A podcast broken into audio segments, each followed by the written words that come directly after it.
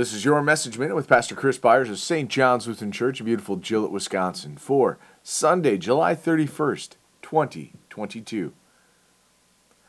Know that the Lord, He is God. It is He who made us, and we are His. We are His people, and the sheep of His pasture. Psalm 100, verse 3. It often seems that people forget that the Lord is God. Now, the word the Lord here is what would be transliterated Yahweh, otherwise known as the name of God.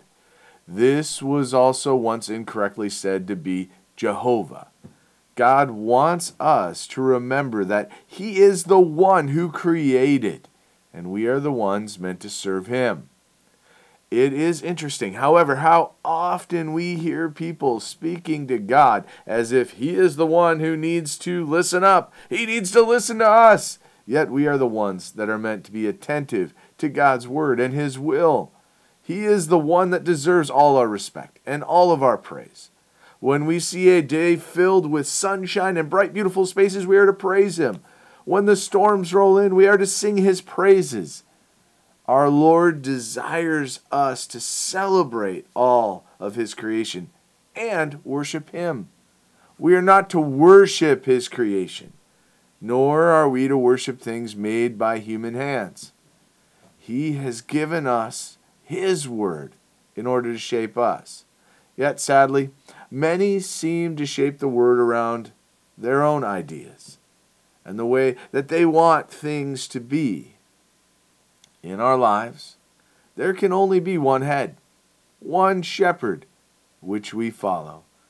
As Christians, we are called to be the bell sheep that listen for the shepherd's voice, to guide the lost to His security.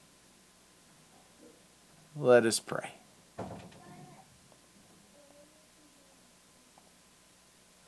We thank You, our Heavenly Father, through Jesus Christ, Your dear Son, that You have kept us this night from all harm and danger.